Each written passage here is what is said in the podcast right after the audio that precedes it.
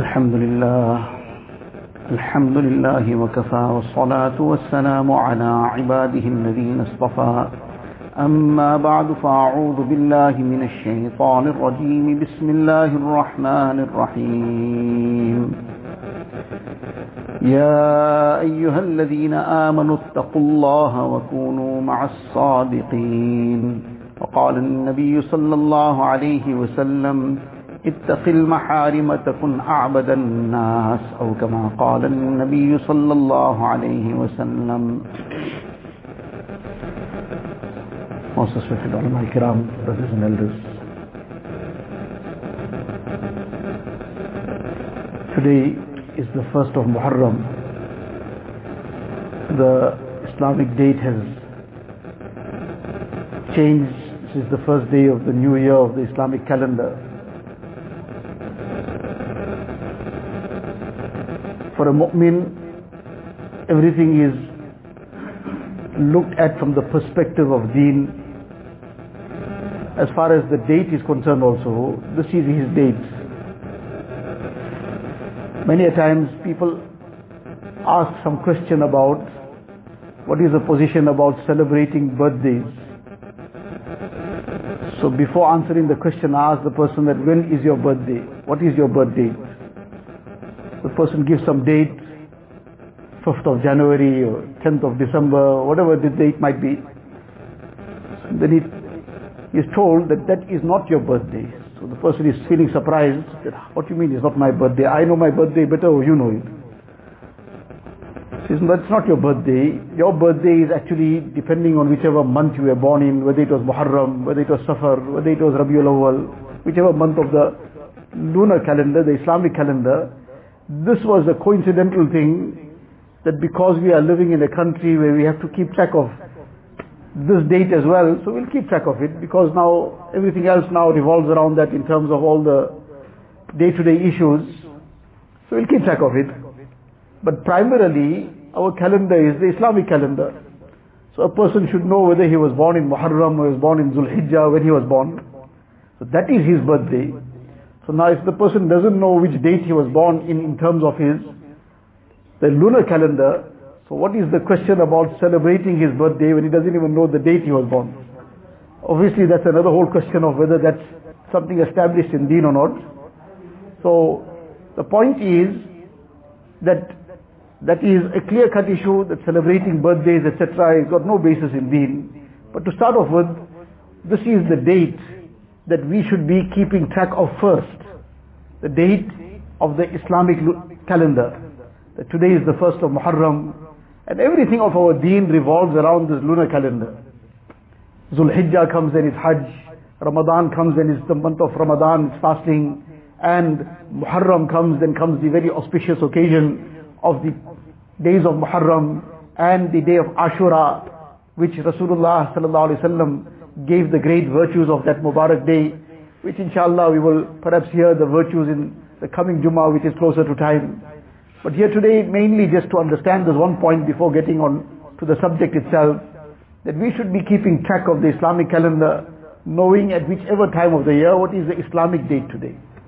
And this is something very important for a mu'min, because a lot of his deen, aspects revolve around Islamic calendar.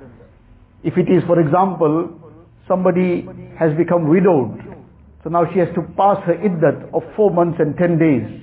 Now that is something that's based on the lunar calendar. And there are various masail in that regard. So many of the things relate to deen and that is related to our Islamic calendar. So this is one point to nevertheless bear in mind. Another aspect to bear in mind that today is the first of Muharram. On the first of Muharram back in history, there was a very, very major incident that took place.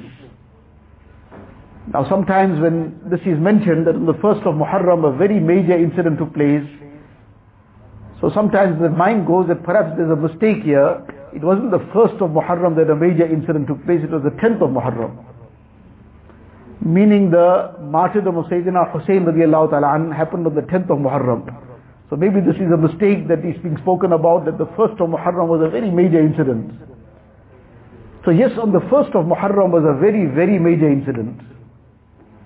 And such a major incident that in the narration of Bukhari Sharif, it is mentioned that after the passing away of Rasulullah sallallahu from dunya, there wasn't something so major that happened in the lives of the Sahaba Ikram. That obviously the passing of Rasulullah sallallahu alaihi wasallam, that was something that who can ever describe what that moment was and what must have gone through the hearts of the Sahaba Ikram at that time. And what a great uh, situation came upon them that they now suddenly had to move on with life without Rasulullah sallallahu being in their presence. But after that, this was the greatest incident that took place, meaning something that really shook them, something that was a very, very great tragedy for the Ummah. And that was the martyrdom of Sayyidina Umar ibn Khattab radiallahu ta'ala.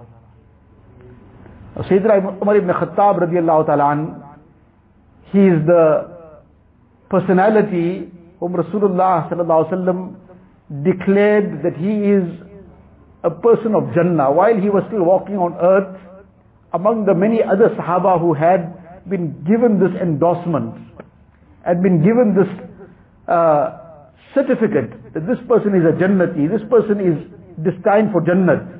Can we imagine a person walking on the face of this earth still alive and well and he's been given this endorsement by none other than Rasulullah sallallahu alaihi wasallam. So among the Ashara and Mubashara, those ten Sahaba who were given the glad tidings of Jannah in one particular hadith, where ten names are taken. Abu Bakr fil Jannah, wa Umar fil Jannah, wa Uthman fil Jannah, wa Ali fil Jannah, wa Abdul Rahman bil Auf fil Jannah. Ten names Nabi Sallallahu took. Second on the list was Sayyidina Umar ibn Khattab radiallahu ta'ala. That personality who Rasulullah sallallahu declared about him, that لو كان بعدي نبيا لكان عمر. Had there been a Nabi after me, it would have been Umar. But there's no Nabi after me. But giving the caliber of the person, that what is his caliber, and what is his maqam and position and status, that he had that amount of capability, apart from piety, to be a person who runs the whole affairs of the ummah. On that level, it requires a certain capability. So Rasulullah is endorsing that capability. But obviously there's no Nabi after Rasulullah So this was his rank and position. These are just two aspects that are mentioned in the hadith. Otherwise there are many, many other virtues that have been mentioned about him. So he was a very great personality. At the time after Rasulullah passed away, Sayyidina Abu Bakr Siddiq he took the name of Umar ibn Khattab that people should now take bay'ah on his hands and appoint him as the Khalifa to succeed Rasulullah sallallahu. But Umar ibn Khattab he said nobody can match Abu Bakr radiallahu anh in the virtues that he has. That the Quran Sharif itself enumerates his virtues. ثاني اثنين إذ هما في الغار إذ يقول لصاحبه لا تحزن إن الله معنا That the only two people who were in the cave at the time of Hijrah Rasulullah sallallahu alayhi wasallam and with him was Sayyidina Abu Bakr Siddiq radiallahu ta'ala an. Allah ta'ala mentions these two, Thaniyas name. إِذْ هُمَا فِي الْغَارِ When the two of them were in the cave. And when Rasulullah sallallahu alayhi wa said, إِذْ يَقُولُ لِصَاحِبِ When he said to his sahib, to his sahabi, the only personality whose being a sahabi is endorsed in the Quran Sharif is Sayyidina Abu Bakr Siddiq radiallahu ta'ala. He said, who can match all this? Nobody else can have these virtues. Therefore, he is the only person that is most eligible now to become the Khalifa of the time. And then in any case, after him, Umar ibn Khattab was appointed by him as the Khalifa. So this is the rank and the, and the position of the person. So coming to the point that we were discussing, that it was the first of Muharram that he became a shaheed and he reached in the mercy of Allah Ta'ala. But what happened? What was the incident all about? Why was this something that shook the believers so much and shook the ummah so much? So just to touch on the incident, that there are many, many details, a very lengthy narration in Bukhari Sharif that runs over several pages. But just the crux of it, that it was the Fajr Salah And Sayyidina Umar ibn Khattab ta'ala was leading the Fajr Salah. It was quite dark. It wasn't the type of situation we have now that even in the middle of the night there's so much of lights that it is as bright as the day. It was dark. So in that darkness, one fire worshipper, Abu Lu'lu Majusi, he disguised himself as if he is also coming for Fajr Salah. And he came and joined the first saf. And while the Salah was taking place, this fire worshipper, this person who had some enmity in his heart for the believers and for Umar ibn Khattab in particular, so he came out of the saf, from the row he came out while the Salah was being performed. So Umar ibn Khattab is leading the Salah. And he comes out and he then attacks him, he stabs him several times. And then he tries to flee, and in the process he tries to flee, he starts just wildly hitting out left and right to try and make his way to escape. In the process he attacks and hurts several, injures several other Sahaba, some of whom passed away. And in any case, in that time, he is also apprehended and captured. But coming back to the incident of Umar ibn Khattab radiallahu ta'ala, after he stabbed in this way, he falls to the ground, he cannot continue with the salah because of the extent of that wound that was inflicted upon him. As Abdul Rahman ibn Auf radiallahu ta'ala who was right behind him, he realizes what happened because many didn't even know what happened. They only just heard his voice is no more coming, what happened? But those who were immediately behind him, they saw what happened. Abdul Rahman ibn Auf steps forward and he completes the salah. So Umar ibn Khattab is then carried home. And he was still obviously in the last moments of time, but still alive. Somebody brought some milk and gave him to drink. And he drank that milk. But the wound in his stomach was so deep that that milk that he drank oozed out of that wound. And this became obvious that he's not going to survive. So any case he made wasiyat, whatever, and it was the first of Muharram, shortly thereafter, next day it was perhaps so. One. The first of Muharram that he left this earthly abode and went into the mercy of Allah Ta'ala.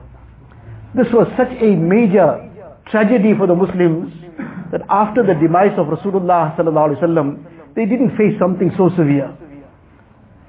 Now, this is just the crux of the incident. There are so many details to it which are not the details that we can go into now. But the question is, and the point is, that did we know that this happened on the first of Muharram? That such a great personality who was given such great accolades by Rasulullah himself, لو كان بعدي نبيا لكان عمر On one occasion Rasulullah said to him, when you walk from one end of the road, shaitan flees from the other end. Shaitan cannot come anywhere close to you, he's so afraid of you. And all the various other virtues that we already spoke about. Such a great personality, and this, in this very gruesome manner, he met Allah wa ta'ala, received shahadat, and in this merciless way he was attacked while performing salah. In that salah he was now injured in this manner, and eventually met Allah wa ta'ala. It was the first of Muharram. Did we know about it? If not, why not? But in any case, the issue is that if we didn't really know the date on which it happened, then it is not very surprising, though we should have known it, it's not very surprising. The reason being that in Deen, in Islam, we have never been taught to be mourning perpetually.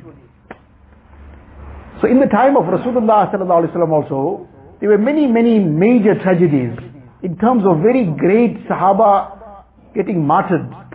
Among them was, for example, the martyrdom of Sayyidina Hamza radiallahu ta'ala the uncle of Rasulullah sallallahu alaihi wasallam, was a very great support for him. And it was a very, very difficult time in the initial stages when Rasulullah was being persecuted from every direction.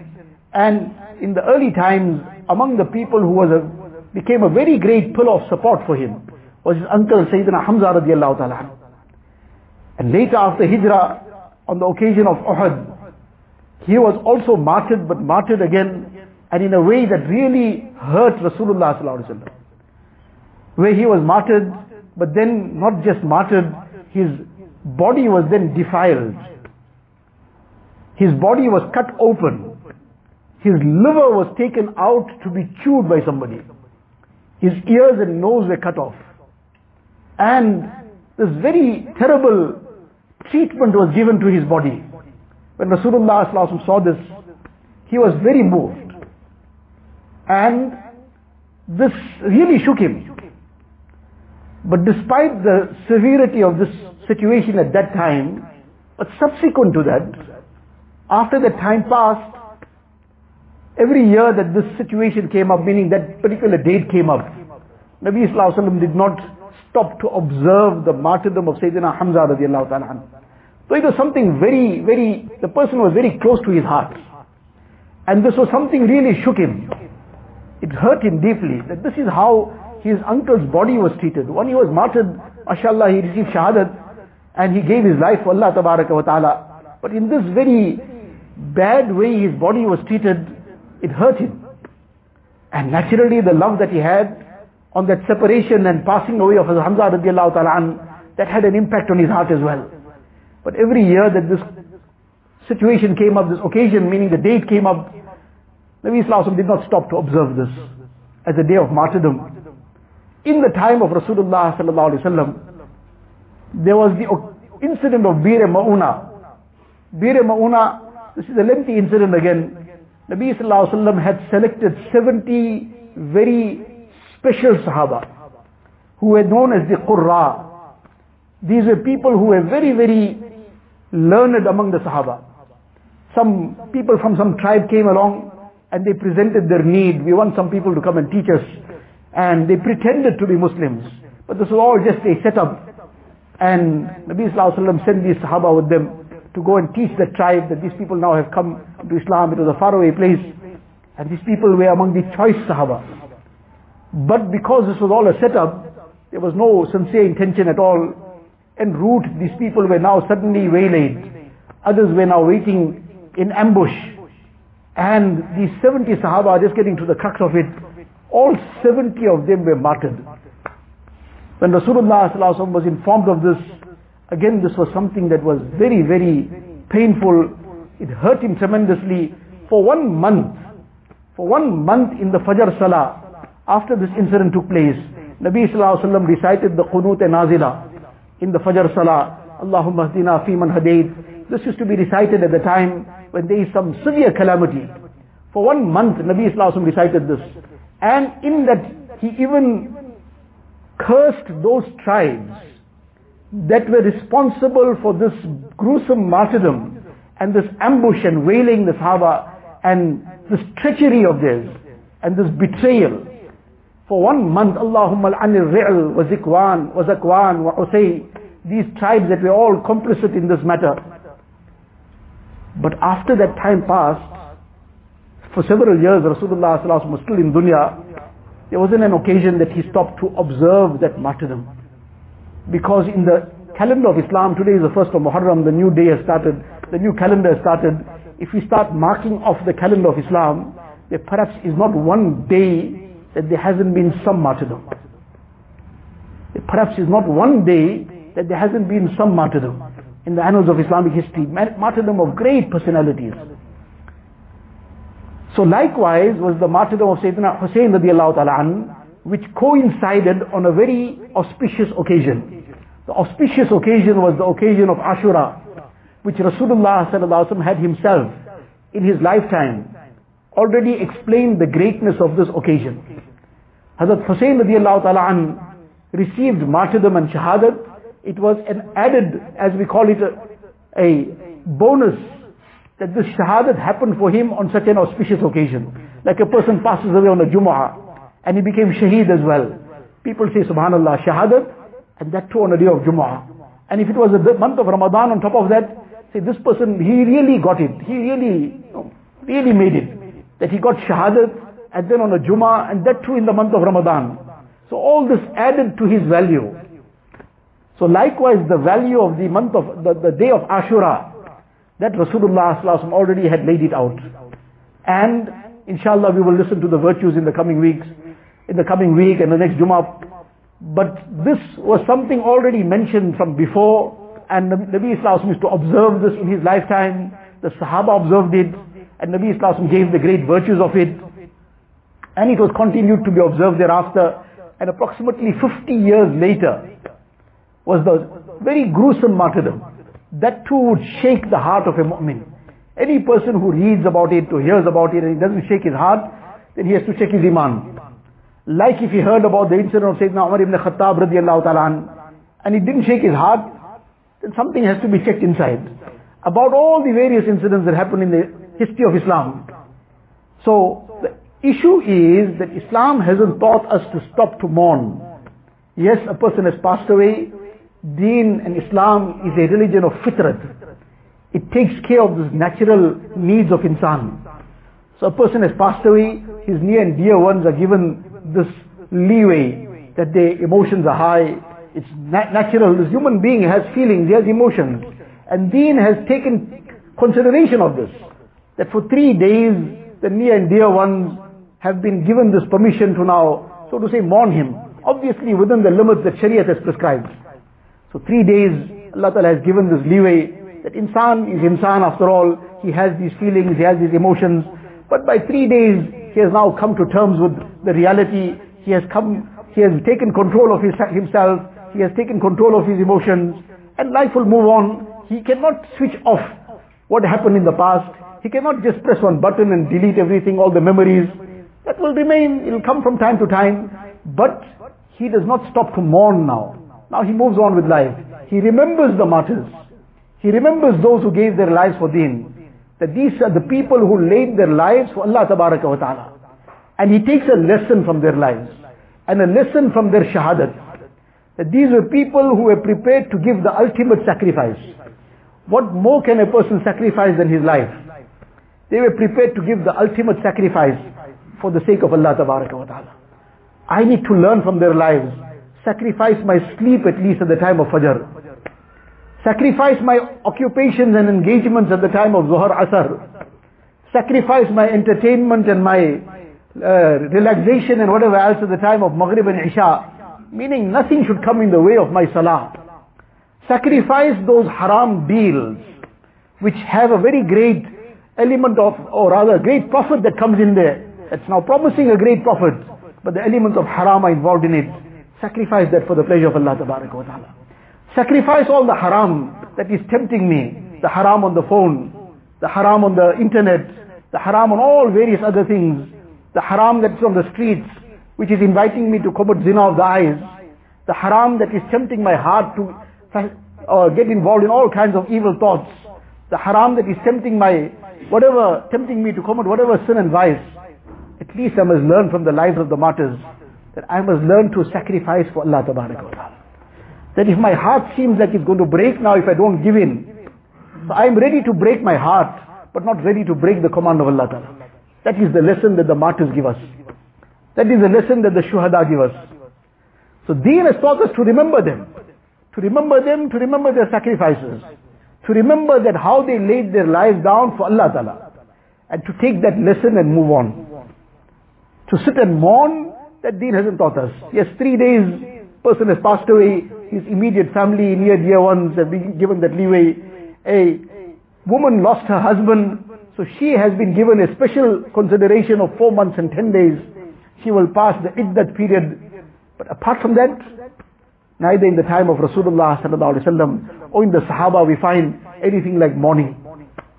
That somebody passed away years ago, centuries ago, and they stopped to mourn somebody. No, no, no. They took the lesson from the martyrs.